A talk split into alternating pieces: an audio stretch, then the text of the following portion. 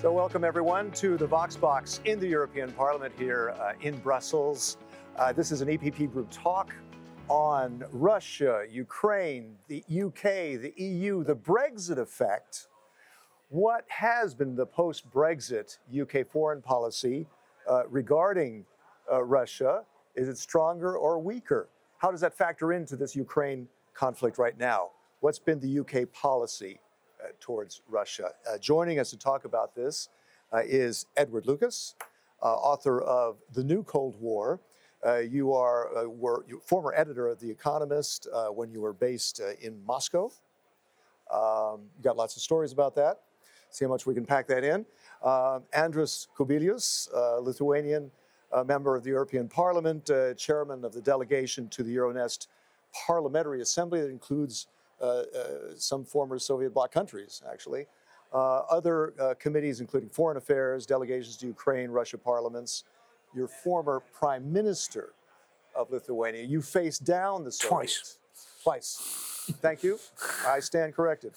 Uh, and Sean Kelly. Sean Kelly from Ireland, EPP Group Vice Chair uh, delegation to the EU UK Parliamentary Partnership Assembly uh, that was established after Brexit, right? Yes. Uh, so, uh, very important to get your, uh, your take on, on how things, uh, how Brexit affected UK policy on Russia. Let's start with, let's start with Edward about Brexit in general. Did that, and, and regarding this UK, Ukraine war, did, it, did Brexit encourage Putin uh, to invade Ukraine? I think that Brexit contributed to the idea that the West was divided. Uh, that certainly didn't help. I suspect that Putin's decision to invade Ukraine was based on his calculations about what the West generally would do and what was going to happen inside Ukraine and how well the Russian armed forces are going to perform. Mm. And he was wrong on all of those. And right. I still say we were right and Putin was wrong. But unfortunately, it didn't stop him going ahead with the war. I think that the immediate effect of Brexit was to cast a bit of an, a light on Russian interference in the British political system because there were some big questions about whether Russia had somehow intervened to finance the anti-EU, the, the Leave campaign. Mm-hmm. Um, there was also a very big deal around Boris Johnson, who seemed to be very soft on the Putin regime. Ah. I was the first witness to our Intelligence and Security Committee report on Russian interference in Britain. Right. And I gave a detailed account of what I'd seen over the last 30 years. And although the committee's report was excellent, Boris Johnson didn't act on it and, in fact, tried to squash the report and disband the committee. Though we have to say that, that Boris Johnson went to Kiev. he the then invasion. he then had a road to Damascus conversion. He went from being yeah. um, someone who we were deeply sceptical about yeah. because of his friendship with certain Russians in London and his seemingly unwillingness to, to see the danger of the Putin regime. But once the war started, yes, hats off to him. Right. He's done a fantastic job in focusing um, British aid to Ukraine, both military and financial. He's also played an important role in Washington, D.C., where he's very popular among the Republican Party, yeah. in making sure they don't go squishy on Ukraine. Well, so that's, that's, you know, that interests me too. I mean, as far as the politics, as far as the, the parliamentarians that, that you deal with, Sean, uh, in the UK, uh, how much uh, did Brexit affect the UK's policy toward Ukraine that you saw? Not all Paul, I would think, in the sense that Brexit happened, and I agree it gave the impression that Europe was weak. Yeah. But looking at that impression, many more had that impression as well. And if you ask people before Russia invaded Ukraine, would the European Union take in millions of Ukrainian refugees and welcome them with open arms? They'd say, probably not. Probably not. Even taking my own country, we took in, we were asked to take in, and we took in about 4,000 in the previous refugee crisis. Mm-hmm. And they were tolerated, let's say. Now we've taken in almost 100,000. If you said to anybody before Russia invaded Ukraine that Ireland would openly welcome 100,000 refugees, they'd say, no way. So, in right. that sense, Putin wasn't alone in his calculations.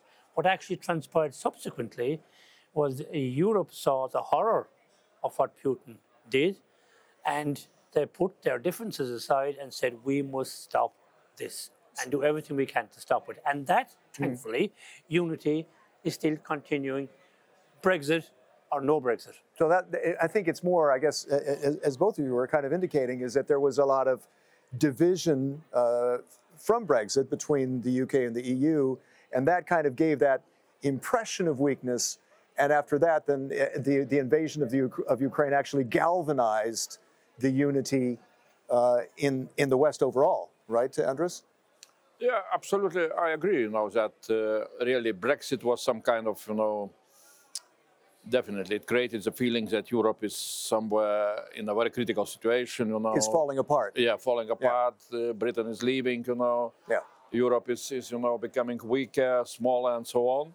In addition to that, I would mention that always, at least in the Baltic states, we were considering you know that Great Britain is very strong in on security issues, despite uh, whatever prime minister you know is coming. Sure. Very strong on transatlantic relations, and you know I can imagine that maybe Putin started to calculate. Okay, Britain left you know European Union, so it means that you know Europe will be much more weaker in all those you know issues, and that is perhaps was you know created some kind of temptation for him to to also to try to test Europe of course, he totally, you know, of course, that was, you know, totally wrong, wrong uh, forecast uh, what he did before the war, both about EU and both about, you know, Ukrainian uh, defense capabilities. Mm.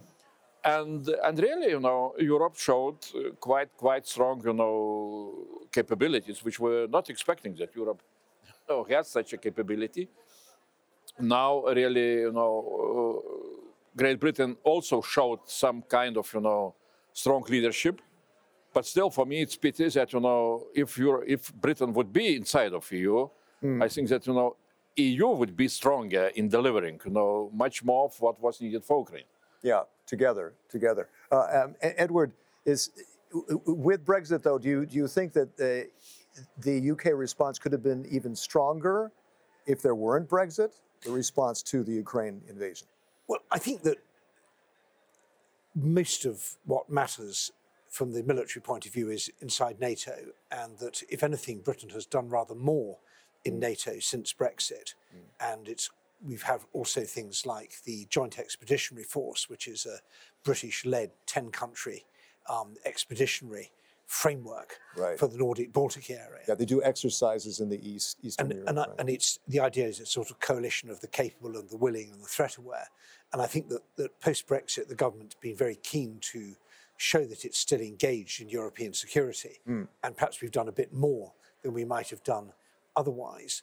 On the sanctions, I think that the European Union did a very good job on sanctions. I'm not sure it would have been any tougher if Britain had been in. It seemed to be there was a big consensus behind it. Britain's own role was quite um, robust as well. Mm. What I'm missing is serious sanctions on the enablers, the bankers and lawyers and accountants and PR people, yeah. and fixers and grifters. People still talk about Londongrad, right? But yes, still but you might a presence also, of. I mean, right? L- London is is the sort of open sewer when it comes to this, but one could also point to places like Vienna, where it's not safe to be a Rush, an opposition journalist mm. dealing with the. Um, investigating the Russian regime. My friend Christo Grozev from Bellingcat had to leave Vienna because his life's in danger living there. Uh-huh. so there's, there's, there's plenty of room for going after the um, the kind of the, the cast, the supporting cast of characters right. who launder money and peddle influence. And I think Britain could have done more, but I think Europe could have done more too. And I very much hope now that as we um, look for more things to do to try and cripple the Putin war machine and the Putin lie machine and yeah. support Ukraine, that we'll go after the enablers as well. Yeah, do you think, I mean, uh, uh, Sean, do you think the, the sanctions could have been stronger without, you know, had Brexit not happened? You think the sanctions could have been, uh, put, put more pressure on, on, on Moscow? I think what has happened is, number one, Ukraine, particularly their army, has overperformed and sanctions have underperformed mm. because people didn't expect the Ukrainian army to be so strong and resilient, and they are, and very brave. But we were led to believe, I think, that for maybe the first time ever, this was going to be a war fought on two fronts militarily and sanctions. Yeah. the sanctions haven't worked as well as they should have. And they need to be re-looked at. And we need information, up-to-date information on where they're working, where they're not working, who's actually abiding by them, and who's cheating mm-hmm. by getting ways around them. And I think now is the time, particularly because this is going to be a crucial year, that we sit down and we look at how effective sanctions can be, and we look at extending sanctions as well to many individuals in particular who are part of Putin's uh, general wall cabinet, if you want to put that way, over the years.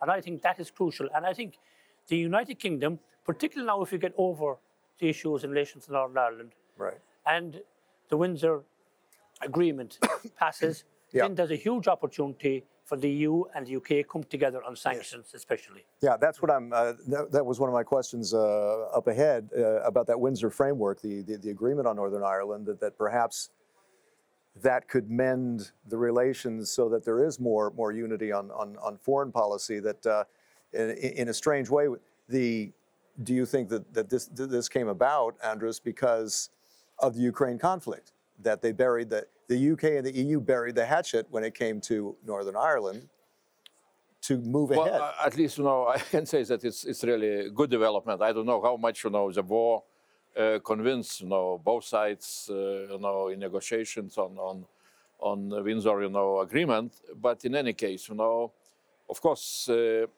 if that was creating some kind of uh, tensions in between of EU and uh, and Great Britain, it's good that it's resolved because really Great Britain is playing uh, a huge role, you know, and. Uh, I'm, I'm again. uh, It's pity that uh, you know Great Britain left us, you know, because inside of EU they were doing a lot of you know very important you know influences. right. Uh, now, of course, they are showing an example, uh, but you know, uh, some some EU member states are not very keen to follow good examples. They need to be convincing.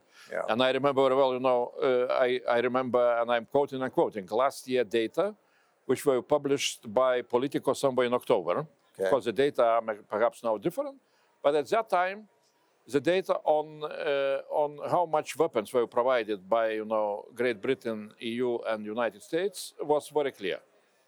U.S. provided 25 billion euros value of weapons at the time.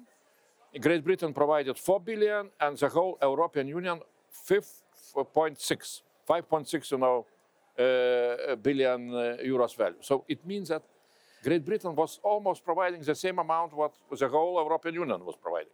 Yeah. So to have such a you know power inside of EU and to convince Germans, you know, and to convince France to follow you know British example, that would be that would be great achievement. Now we, we lack that, you know. Yes. Right. But I, Right, I, I Edward. think, to me, the point about the Windsor Agreement is not just that it undoes some of the completely stupid damage to the political process in Northern Ireland and to British relations with the EU and so on.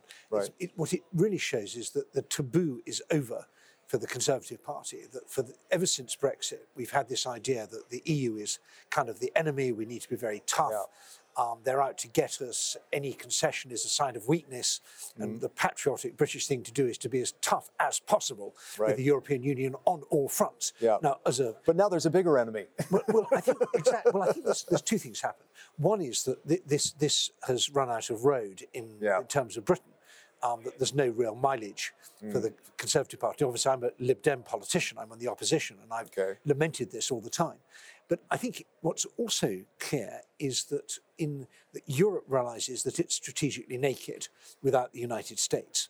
And this has been a huge wake up call. The idea that you have a serious war happening on the borders of the European Union and that we are, we you know, Europeans are, are pathetically dependent on the United States as the security guarantor. That there's a desire to fix that, though. We need to fix it, but it's going to be a long, long time in the fixing. And in the meantime, um, you can't necessarily rely on the United States being there all the time because we might get another President Trump or something else. And then you look round, you think, well, can Germans be the linchpin of European security? Not really. Can The French, not really. And so that is a real opportunity for, for Britain. So I think that this lays the foundation for a kind of grand bargain where Britain will get closer to Europe on in, in e- economic terms and regain quite a lot of what we so foolishly gave up with Brexit. Right. And in return, um, Britain will offer a lot more on defence and security. Now, I'm not saying that's going to happen, but at least the possibility is now there. Well, I mean, we saw the Saint-Malo agreement, right, in the, in the 1990s. So there was, you know, laying the groundwork for that. And, and uh, I'm sorry, Sean, I know you have to leave pretty soon, early. So we want to give you a little bit quick more time here. Uh, let me throw a hand grenade in here. Uh, something in the Daily Express, okay, so you already know the ethos, uh, quotes the think tank, the Center for Brexit Policy, saying that Ukraine uh, was saved thanks to Brexit giving a freer hand to the UK Rubbish. without the uh, common security and foreign policy. It gave them a freer hand. What do you think, Sean? Nonsense. All right, why? I, because it doesn't make sense. They had a free hand to do what they wanted to do in relation to Ukraine. I think, in fairness, even Boris Johnson, who has been most inconsistent, particularly in his approach to Brexit, reflected, I think, what the British wanted and gave Ukraine as much help as possible. As Andreas was saying, gave almost as much as Europe. That had nothing really to do with Brexit. It had to do with their own foreign policy. And he's right. If they were within the European Union, there would be more help coming from uh, the European Union, initially, particularly. And they were always, and this is the big loss where we're concerned, and the Irish see this more than anyone, they were a big loss in countering the power of Germany and France. That's gone now. So that's a big loss. And if they were here, I've no doubt about it, that there would have been a better response, particularly militarily, from Germany and maybe other countries as well, at the outset. Now it's Ah. changing, thankfully. But I think, in fairness, the UK, with or without Brexit, would have done what it did anyway. It's impossible to sign any single element of our policy towards Ukraine, which would have been impossible had we stayed in the EU. Everything we've done, we could have done in the EU in terms of giving weapons, in terms of sanctions. You know, we see within the European Union, there's all sorts of countries that do things that are much tougher. you know, the Baltic states have been far tougher than the EU average. There's plenty of scope to be tougher. So this is just nonsense. It's part of this whole Brexit Brexit lie machine, which has, I think, finally um, reached the point that nobody's believing these things anymore. Yeah, yeah. Um, I, Okay. I, I, I, I do. Sorry, go on. Yeah, well, Andrius, what, what, what's your take on that? I mean, do you, do you think that w- without Brexit, the EU might have been, and some EU members might have been emboldened, as, as you guys say, to act stronger? Absolutely. from the I- I- get-go, I'm from the repeating that, beginning. you know. What does it mean, common uh, foreign and security policy of EU? It's uh, no, difficult to, to describe. It's quite limited, you know, in, in, in the scope. Yeah, because And national governments do their own thing yeah, too, and, right? And you know, and inside of EU, have uh, different countries with different, you know, support towards uh, Ukraine. You know, how much you know Estonia or, or, or some other countries where you know spending of their military budget, you know, to to to uh, Ukraine. It, it was not influenced by CFSDP, you know. So that's that's clear. Uh, second is that you know really where we are missing, uh, you know, uh, Great Britain again. I can repeat. I think that you know still we are learning the lessons why you know we are in face of this geopolitical crisis. We need to understand what was wrong in our decisions before, but also we need to design new decisions, new policy instruments, new strategic you know attitude. I was you know yesterday we had a nice nice uh, discussion with Ukrainians on and, and also experts on defense industries and so on and so on. I said, look, we're still, you know, we're still using only those instruments of European Union during the war, which were established during the peacetime, like peace facility, you know, uh, uh, some other instruments and so on and so on. We need to move forward now. Right. And, and that is where British, you know, leadership, British experience, you know, would be very much needed. yeah, yeah, it, it would have reinforced, right? Um, yes. Edward, do you want to add something to that point before I go I to mean, something I, I think we've, we've got a con- consensus here that, that Yeah. the European foreign policy, it wasn't a break, um, but it would have been, I think, stronger and sharper if we'd had Britain in, not least because of the enormous amount of energy and time Hmm. that we wasted on Brexit. I mean, every one of those meetings involved people who could have been working on other things. That's true. And I think that we, we missed a trick with re- taking advantage of what was going on in Ukraine post Maidan. You know, we could have already worked harder on the integration. And Andreas knows more about this than, than anybody. Um, Yeah. that there was tr- opportunities to build Ukrainian infrastructure, improve connectivity, um, capacity building in institutions, all these things that would have made them even better able to resist the Russian attack and an even more intimidating target, perhaps, for Putin.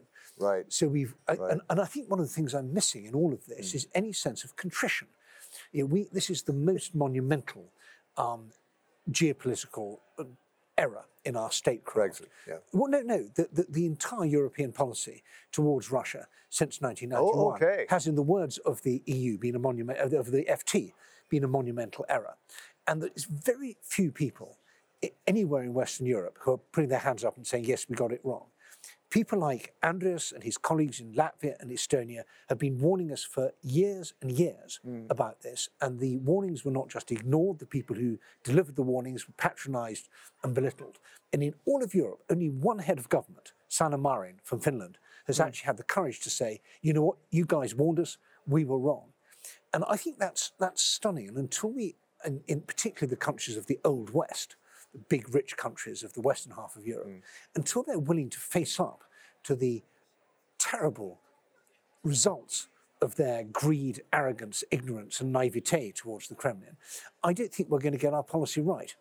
Andrius, yeah, I mean, you, you, you, you the Baltic countries have been wor- worried about and warning about uh, the Nord Stream 2 pipeline, for instance, right? Yeah, So- we were warning and we were, you know, cutting our pipelines, which we had with Gazprom before, you know, in 2008. Right. One of my, you know, government strategic agenda issues, besides fighting uh, financial crisis, was of course to get rid of Gazprom monopoly. And we understood very well how much, you know, being so heavily dependent on Gazprom, you are becoming, you know, weak and and and really, and uh, you know, possibilities for all the hybrid interferences uh, by Kremlin is, is becoming uh, very big ones.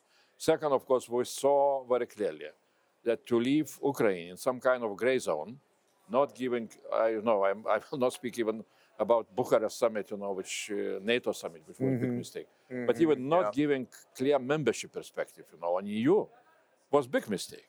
Yeah. And that was, you know, that was how this temptation for Putin was created, you know. Right. Uh, no do, you, do you think that could have been different had there not been Brexit, though? That, that kind of policy. Uh, well, uh, you know, I would, yeah, if, if Britain would be, you know, inside of EU, I think that this geopolitical thinking would be much more available for all the Europeans, you know. And we've Think so, always huh? been in favour of widening. As I mean, we, we put widening ahead of deepening. And some of the other old West puts uh, prefers deepening to widening. Yeah. So I think we would have backpedaled a bit on things like the Hmm. um, you know, some some elements of, uh, of of common economic and other policies, and we would have um, pushed a bit harder on get, getting a membership perspective for Ukraine. That's that would have been a very strong British policy if we hadn't made this disastrous wrong turn in 2016. Right, right. Okay. Um, let me ask another thing about uh, disinformation because uh, there are those who, uh, well, eh, there was evidence that disinf- Russian uh, disinformation uh, helped to uh, encourage Brexit, right? Um, how is Russian disinformation now affecting UK politics? Well, I'm cautious. It's it's too easy to blame it on Russia. You know, nobody made. It wasn't Russian disinformation that made David Cameron call the stupid referendum. It wasn't Russian disinformation that made him No. come out with this pretend rene- renegotiation. It wasn't Russian disinformation that made the Remain campaign be run really, really stupidly. And so I think it, there may have been an element of this, but it's too Okay. it's too easy to blame it. If we'd done everything else, done other things right, Right. this wouldn't have made a difference. I think that the the big um, thrust of Russian disinformation is spreading cynicism, this FUD, as the Americans call it, fear, uncertainty, and doubt. And we've seen that whether it's on the migration crisis, on whether it was on the aftermath of the financial crisis, whether it's on COVID, where there was a lot of Russian disinformation. So it's there. I think that we are now waking up to it a bit. I think that the sort of the, the, the golden age for Russian disinformation is is over because people have begun to realise, yes, this is going on, this is a thing. Even the Germans, who used to laugh when we told them, watch out for Russian disinformation, they now Yeah. Now they know. it's happening. Yeah, absolutely. Um, let's look forward a little bit these last few minutes. Let's let's uh, let's uh, look at how now that we have this Windsor uh, agreement uh, regarding uh, Northern Ireland, what is the future of uh, EU UK relations uh, regarding uh, Ukraine? Do you think there could be more common action, especially in terms of sanctions? What hopes do you have, Andrius? Well, you know, I would say absolutely. You know, we, we, we are looking how to how to increase you know relationship in, in also different areas. I can say you know, very simple example. When the war started, at the same on the same day, I initiated you know creation of uh, special parliamentarian network, you know, uh, United for Ukraine. Now it's really it's quite an active organization. Recently, we have been to Berlin, to to Kiev with with a delegation and I was very happy to have you know somebody from from British Parliament, mm. chairwoman of you know Foreign Relations Committee and so on and so on, and and their voice, their you know position was very important for all others. So I mean, where we can you know how we can use our our relationship, how we can use our cooperation on sanctions. Absolutely, I agree on sanctions, on military deliveries, on on you know on on development of military industry capabilities mm-hmm. know, to deliver. So everything is, is very much needed, you know. And uh, and here again and again, you know, I feel some kind of nostalgia, you know, uh, that you know really what I see is still missing in, uh, you know, uh, here in, in in in European Union, in, in Brussels and around, really some kind of clear leadership. I don't want to blame anybody too much, you know, but mm. uh, I mm. feel that there is shortage of that. You know, still we are not overcoming uh, in some ways the shock of you know, which perhaps some capitals in in in in in the West, you know, faced with that you know war when they were you know calling uh, Putin each each day, you know, and and and this you know language of dialogue with Putin was so uh -huh. popular Right. Suddenly, it, it, became you know totally you know clear that that was nonsense. No, yeah, it wasn't working. So, and I see still some kind of this lack of, of you know geopolitical leadership. Yes, and uh, and that is where Great Britain perhaps can be you know really very very important and very very influential. Yeah, I, I think there's still a stunning lack of urgency just in the period we've been talking. Probably one or two Ukrainians will have been killed, and three, four, five, six will have suffered traumatic, life-changing injuries, and we don't smell the smell of battle yeah. here. And there's certainly room for more urgency and a more decisive approach. I think where I would be particularly keen to see more British EU cooperation would be in getting the message across outside the sort of traditional West. Mm-hmm. Um, it's really disappointing to see big democracies like Brazil, India, Indonesia, Nigeria, South Africa not seeing this as an uh, resistance to an imperialist war, but seeing it as some kind of east west conflict where the Western proxy is getting a kicking. They sort of see it as if it was a bit like Afghanistan. And I think that we have a, you know, the EU with its enormous development and diplomatic footprint, and Britain with its historical ties um, dating from our, the era of our own empire, I think we could really do a much better job in helping the Ukrainians to tell their story in the so-called global south, and that would be a tremendous project for us both to work. What about what about further coordinating uh, both economic and military aid? In uh, you know, right well, now we're facing challenges about uh, providing even main, enough ammunition. The right? main cha- the main channel for that is NATO and, yeah. and, and, and the Americans are doing the heavy lifting. I think sanctions, as I mentioned earlier, on the enablers, there's a whole bunch of people who are not scared and they should be scared. Mm. Um, and there's still more to do on some bits of the Russian connection with the energy market. Um, but I think that um, the, the key thing, as Andreas said, is leadership. And we are still, you know, President Zelensky is not just leader of Ukraine, he's almost the leader of the free world. And that's terrific. We admire very much what he's doing. But mm. um, yeah, we could mention the excellent leadership of Kaja Kallas in Estonia and Prime Minister Šimonytė in Lithuania, and there's a very impressive new president of the Czech Republic. But it still looks like a bit of a leadership desert when you look around the uh-huh. um, most of the old West, and um, that's shaming, really. Okay. Uh, yeah, yeah. I would, I would say again on, on this leadership, you know, question. Where I would like to see, you know, that uh, Great Britain would use its its leadership power to convince other Western partners, especially big capitals, not to be afraid of, you know, full Ukrainian victory against the Russian military Absolutely. army. Yes. Because that is what I see. Some countries are hesitating Yeah. to deliver enough of weapons because they are afraid that you know if Ukrainians will defeat Russians, so Russia will go into collapse, no total disorder, there will be no control on nuclear weapons and so on and so on.